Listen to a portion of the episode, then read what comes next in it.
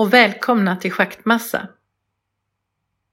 Så här års vaknar naturen till liv och man kan inte annat än förundras över dess prakt och rikedom.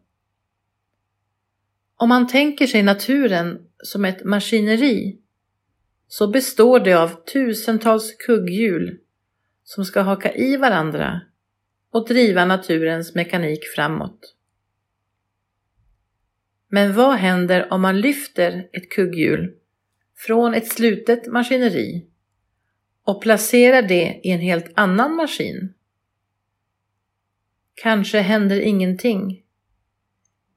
Kanske orsakar man ett haveri som kommer att få hela denna blå planet att totalt skära samman.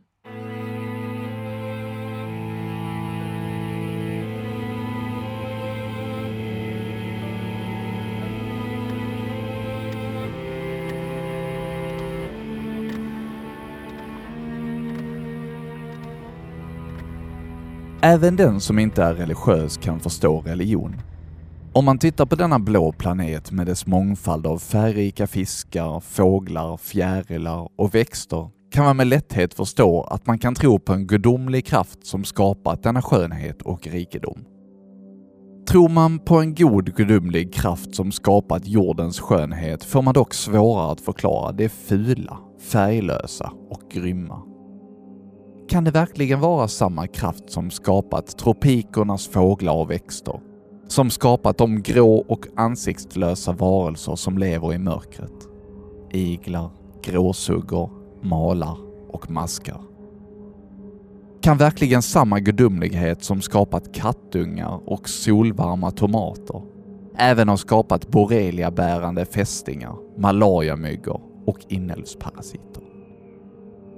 I Afrika finns en liten plattmask som lever och förökar sig i människors och djurs ögonglober. Kan verkligen skaparen av fjärilar skapat denna fasansfulla organism? I Stilla havet finns en liten mask som låter sig sväljas av fiskar och sedan styr in fisken på grundare vatten där den blir ett lätt byte för sjöfågel. Det är nämligen inuti fågeln som parasiten vill lägga sina ägg. Masken äter upp fågeln inifrån och till slut återvänder den ut på havet för att dö. Parasitens ägg har så återförts till havet för att kläckas och så kan cirkeln återslutas. Allt detta lyckas den lilla masken med fast forskare hävdar att den saknar varje form av hjärnaktivitet. Men den mest skräckenjagande organism som naturen någonsin skapat måste ändå vara Cutters svartmask. Eller Cutters blackworm som den heter på originalspråk. Nu ska man inte vara alltför elak mot den lilla varelsen. Masken finns inte längre i naturligt tillstånd. Den hörde hemma i en av Afrikas floder. Simmandes i denna var den helt ofarlig. Men när man plockade upp den lilla sytrådssmala masken på land förvandlade dess enkla programmering den till en fasansfull styggelse. Masken kan liknas vid en meteor, ett vackert irrbloss på himlen. Styr du meteoren ur sin bana och riktar den mot jorden blir den en meteorit som kan slå ner med kraften hos en neutronbomb. På St. Thomas Hospital i London har man utfört de enda kända testerna på denna märkliga organism.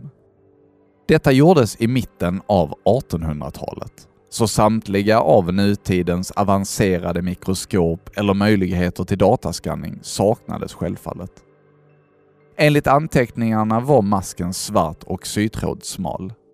Kroppslängden hos samma exemplar verkar kunna skifta på ett märkvärdigt sätt. Vad man också fann var att denna mask var besynnerligt svår att ta död på. Man frös den, klippte i den och lämnade den att torka i veckor. Ingenting tycktes kunna ta koll på denna sega organism. Klippte man i den verkade det till och med som de separata delarna utvecklade eget medvetande och liv. Vilket ledde till frågan var dess intelligens egentligen satt. Man fann till slut att man kunde döda masken genom att koka den. Låt mig berätta lite mer om masken. Cutters svartmask är ingen parasit. Hela den lilla trådsmala varelsen är bara uppfylld av en enda längtan, åtrå och begär. Att simma uppströms. På ön där den levde i floderna simmade den mot strömmen till ett litet vattenfall. Där i vattenvirvlarna förökade den sig och dog. De döda maskarna och äggen spolades bort med strömmen. Äggen kläcktes och de nya maskarna började med iver och frenesi att simma mot strömmen, tillbaka till det lilla vattenfallet för att där para sig, lägga sina ägg och dö. Man kan överseende fnysa åt denna enkla livscykel, men jag tycker du ska vara försiktig med det. Att krångla till livets mening leder i slutändan bara till ångest och grubblerier. Cutters svartmask fanns bara naturligt på en plats i jorden på en ö i den afrikanska ögruppen Komorerna utanför Tanzanias kust. Fransmännen kallade ön Ile de Fü. Den lilla ön finns inte längre. Dess aktiva vulkan fick ett utbrott 1950 och glödande lava ödelade allt i sin väg. Floderna på den lilla ön kokade och alla exemplar av masken kokades till döds. Ön klövs sedan i två delar och försvann under havsytan. Där hade väl denna historia kunnat sluta. Men det hade inte varit en särskilt bra historia. Och den hade lämnat oss med en massa lösa trådar. Varifrån fick masken sitt namn? Vem var Cutter? Hur hamnade masken i London? Och så den viktigaste frågan av dem alla. Vad exakt var det som gjorde denna tunna svarta mask så fasansfull? För inte kan väl instinkten att simma uppströms i sig beskrivas som särskilt otäck. Samuel Cutter var rakt ingen trevlig människa. Många skulle nog beskriva det som att masken han gav namn till rätt bra speglade hans personlighet. Cutter livnärde sig på tveksamma kvinnoaffärer och hade en fallenhet för att fuska i kortspel. Hans sol och våraffärer matchade väldigt bra hans andra intresse som var expeditioner och upptäcktsfärder. Det var nämligen så att medan minnet av hans kvinnoaffärer och dobbel sakta bleknade gav sig Samuel Cutter ut på expeditioner i främmande land. Han reste i Indien, Sydamerika och Afrika. Där spenderade han de pengar han lurat till sig på att söka land och rike kring efter intressanta artefakter. Då hans upptäcktsfärder var över hade ofta intresset för hans person svalnat en smula och han kunde återvända till London för att på nytt börja finansiera framtida expeditioner. Ni förstår, Samuel återvände till London så snart en av hans expeditioner var till ända. I oktober varje år höll The National Explorers Guild of London sin årliga marknad. The National Explorers Guild of London var en herrklubb. En plats där rika män med stora polisonger träffades för att dricka konjak och röka cigarrer djupt nedsjunkna i knarriga läderfåtöljer. Det fanns ingenting nationellt med klubben. Trots namnet återfanns den bara i London. Det här med upptäckare var heller inte så noga. Men en gång om året ordnade herrklubben en marknad. På denna sammankomst fick upptäcktsresande från hela England förevisa artefakter och upptäckter från sina resor. En blåsorkester spelade och för barnen fanns sockervadd och en karusell. Samuels far Mortimer Cutter hade varit besatt av att vinna äran och de hundra pund som låg i potten för den som kunde förevisa det mest intressanta föremålet. Nu gillade inte Mortimer Cutter att resa. Han sökte istället runt bland Londons antikaffärer efter olika spännande föremål. Mortimer drog sig inte heller för att på egen hand betsa och slipa föremålen för att få dem att se äldre och mer intressanta ut än vad de egentligen var. Efter marknaden 1825 blev Mortimer förbjuden att någonsin mer sätta sin fot på herrklubben. Han hade då betalat en träsnidare för att tälja till en afrikansk ansiktsmask. Mortimer Cutter hade sedan ytbehandlat och misshandlat masken med en rasp. Han hade tänkt ut en fascinerande skröna om ansiktsmaskens historia och hur han kommit över den. De församlade människorna hade till en början lyssnat andäktigt på Mortimers berättelse. Sedan visade det sig att skrapade man bort färgen från masken var träslaget engelsk bok. Mer erfarna upptäckare visste också att i de delar av Afrika som Mortimer hävdade att föremål kom ifrån såg ansiktsmaskerna helt annorlunda ut. Detta knäckte Mortimer Cutters ande och han dog bara några år senare.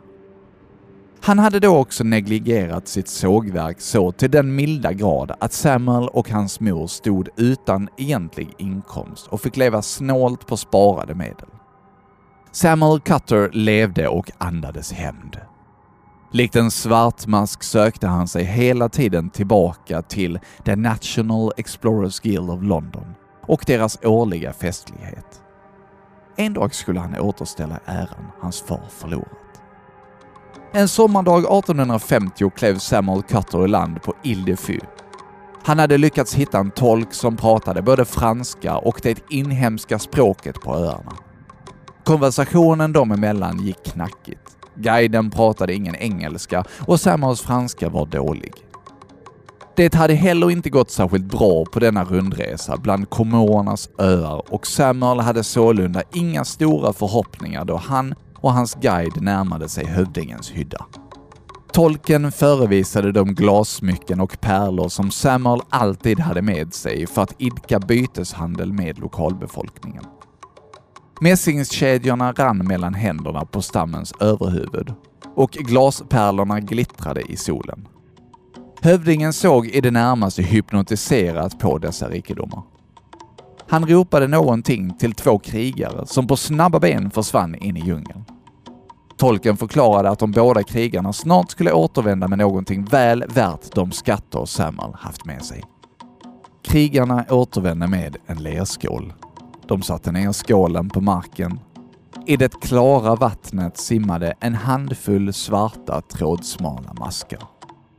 Samuel fnös. Maskarna såg inte mycket ut för världen. Men hövdingen höjde en hand för att påkalla uppmärksamhet.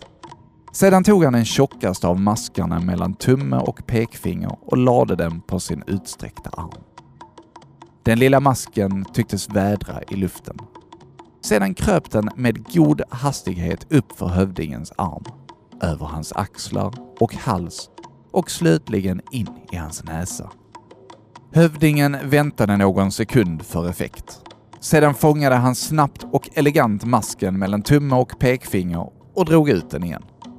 Det eleganta handlag hövdingen visat med masken imponerade på Cutter. Han drog paralleller till cirkusens lejontämjare och våghalsar. Kunde han på samma sätt imponera på herrklubbens jury var segern så gott som hans. Samuel applåderade medan hövdingen leende lade ner masken bland de andra. Samuel hade i sin packning en halvfull flaska portvin han var för snål att slå ut portvinet så han drack upp det för att tömma flaskan. Sedan sköljde han ur den och lät hövdingen fylla på den med vattnet och maskarna från lerskålen. Samuel Cutter lämnade ön lagom fryntlig av portvinet. Han var fast förvissad om att detta var året då han skulle kamma hem den åtråvärda pokalen. Efter några veckor stod han åter på engelsk mark med sin skatt förvarad i det lätta bagaget. Så kom den stora dagen. Blåsorkestern spelade och karusellen snurrade. Att resa runt jorden vid denna tidpunkt var tidskrävande och Samuel Cutter hade missat de två senaste sammankomsterna. Samuel hade förberett ett litet bord med en guldfiskskål där de svarta maskarna simmade omkring. Han hade förberett sin föreställning i veckor och visste precis hur han skulle fånga och hålla publikens intresse. Han hade inte matat maskarna och han hade heller ingen aning om vad de åt. Men de hade överlevt resan och simmade nu med stor frenesi runt i sin skål. De trivdes illa i det stillastående vattnet. När juryn med den hedervärda advokaten Trevor Longbourn i spetsen närmade sig rätade Samuel på sig och förberedde sin föreställning. Trevor Longbourns far hade bildat herrklubben och Trevor var dess president. Han visste gott och väl vem Samuel Cutter var och hade varje år bedömt hans bidrag med missunnsam skepsis. någon Cutter skulle inte ta hem pokalen så länge han var president. När juryn samlat sig framför Samuel Cutter fästes deras blickar vid det lilla bordet med glasskålen. Skålens innehåll var dolt under en duk av svart sammet. Nu var Samuels finaste timme slagen. Han överraskade dem alla genom att snabbt och elegant avlägsna samtliga kläder från överkroppen. Ett sorl gick genom publiken. Barnfamiljer vände sig bort. Samuel höjde sin hand i en dramatisk gest för att påkalla tystnad och uppmärksamhet. Det var så tyst att man kunde höra tickandet från herrarnas fickur. Så drog han med en magikers fingerfärdighet undan sammetsduken från glasskålen och ett sus gick genom publiken. Alla trängde sig nu närmare på för att bättre kunna se vad det var som rörde sig i skålen. Publiken stod nu i en tät cirkel kring Samuel. Maskarna rörde sig i hypnotiska mönster i vattnet. Den sex man starka juryn bestod av Trevor Longborn, hans hustru Mildred, deras 14-åriga dotter Molly och tre andra herrar ur herrklubben. De tittade på Cutters maskar med ett minspel som avslöjade både nyfikenhet och avsmak. Maskarna simmade frenetiskt kring och liknade mest ett levande svart garnnystan. Solreflexer blixtrade till i den vattenfyllda glasskålen. Samuel tog nu upp en av maskarna för att lägga den på sin utsträckta arm precis som hövdingen gjort. Det här momentet hade han dock alls inte tränat på eftersom han tyckte att maskarna var otäcka och motbjudande. Innan Samuel hunnit lägga masken på sin utsträckta arm greppade den ryggradslösa varelsen om hans hand med sin överraskande muskulösa kropp. Masken gjorde ett försök att tränga igenom Samuels hud, men misslyckades.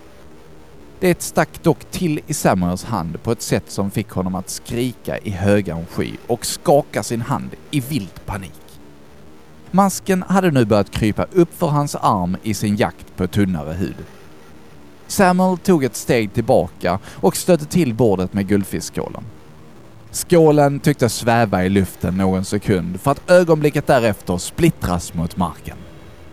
Samuel Cutter knuffades till marken av den panikslagna folkmassan och det brände till och sved när den tunna lilla masken försvann in genom hans näsa. Liggandes på rygg omgiven av panikslagna människor insåg Samuel Cutter hela vidden av sitt misstag. I ett par oändliga sekunder skrek varje atom i hans universum i isande fasa. Maskarna från den splittrade skålen gav sig ut på jakt efter strömmande vätska. Jag säger vätska för allt är inte vatten som strömmar. Hela fasan med Cutters svartmask var att den sökte sig till närmaste ström. Med Themsen på en kilometers avstånd sökte sig nu maskarna till de församlade människornas blodomlopp. Cutters svartmask saknar både öron och ögon. Men den kan ändå genom huden höra strömmar sjunga. Det är så den orienterar sig. Nu sjöng det som en änglakör från det hundratals blodomlopp som samlats denna vackra höstdag.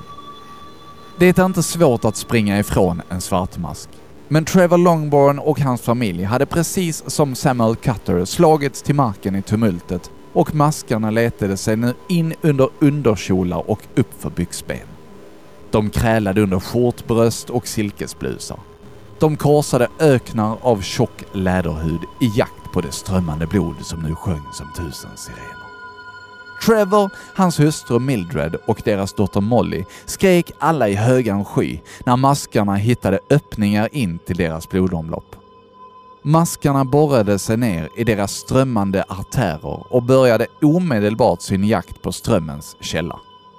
Deras hjärtan. Samtliga drabbade i olyckan kördes till St. Thomas Hospital där de senare avled en efter en. En kriminalkommissarie, William Drake från Scotland Yards, kopplades in på fallet. Men eftersom Samuel Cutter fallit offer för sina egna maskar fanns det inget egentligt fall att arbeta med. Man kan förstås undra hur maskarna klarade sig mitt under detta tumult. Man kan nog tänka att de måste reagerat med en viss förvirring i sin nya miljö. När maskarna nådde hjärtat slog de sig runt detta för att para sig.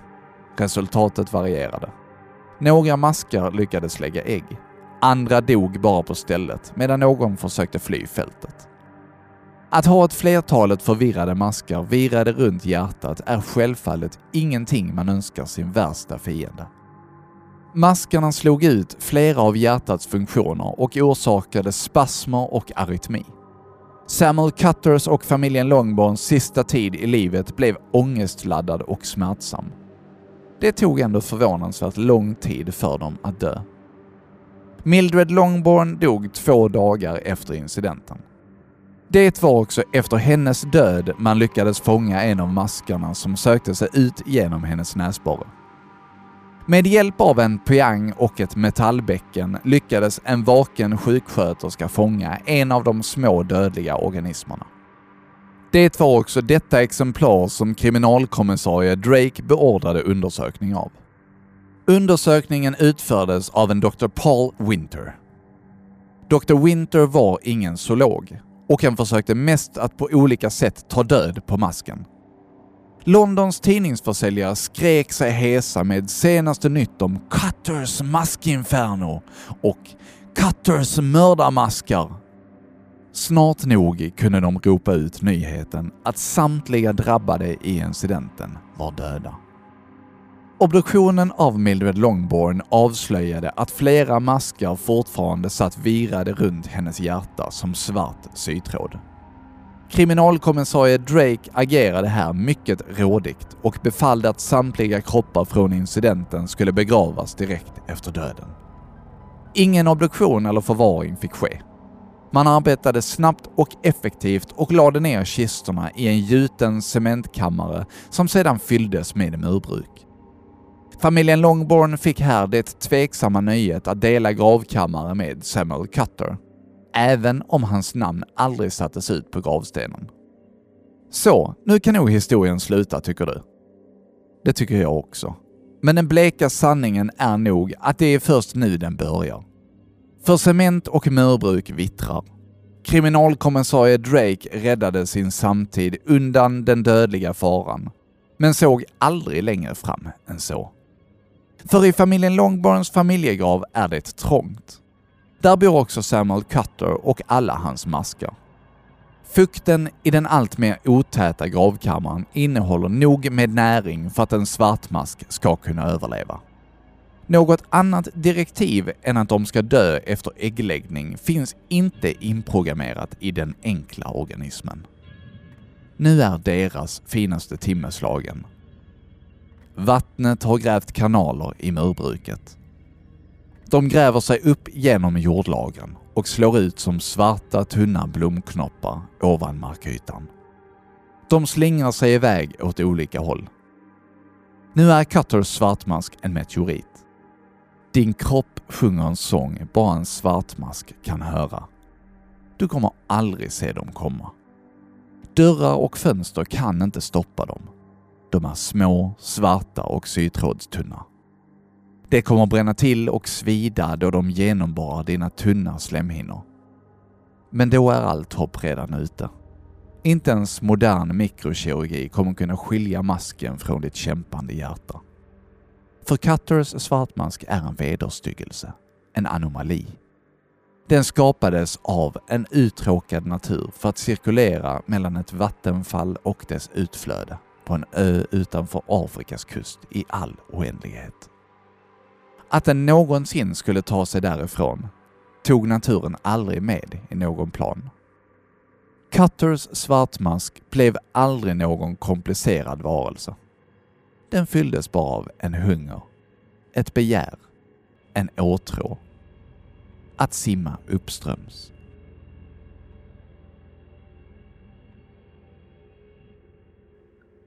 Du har hört Katters svartmask Skriven av Göran Söderberg och uppläst av Marcus Tuvesson. Musiken gjordes av Magnus Norr med extra ljudeffekter av Göran Söderberg.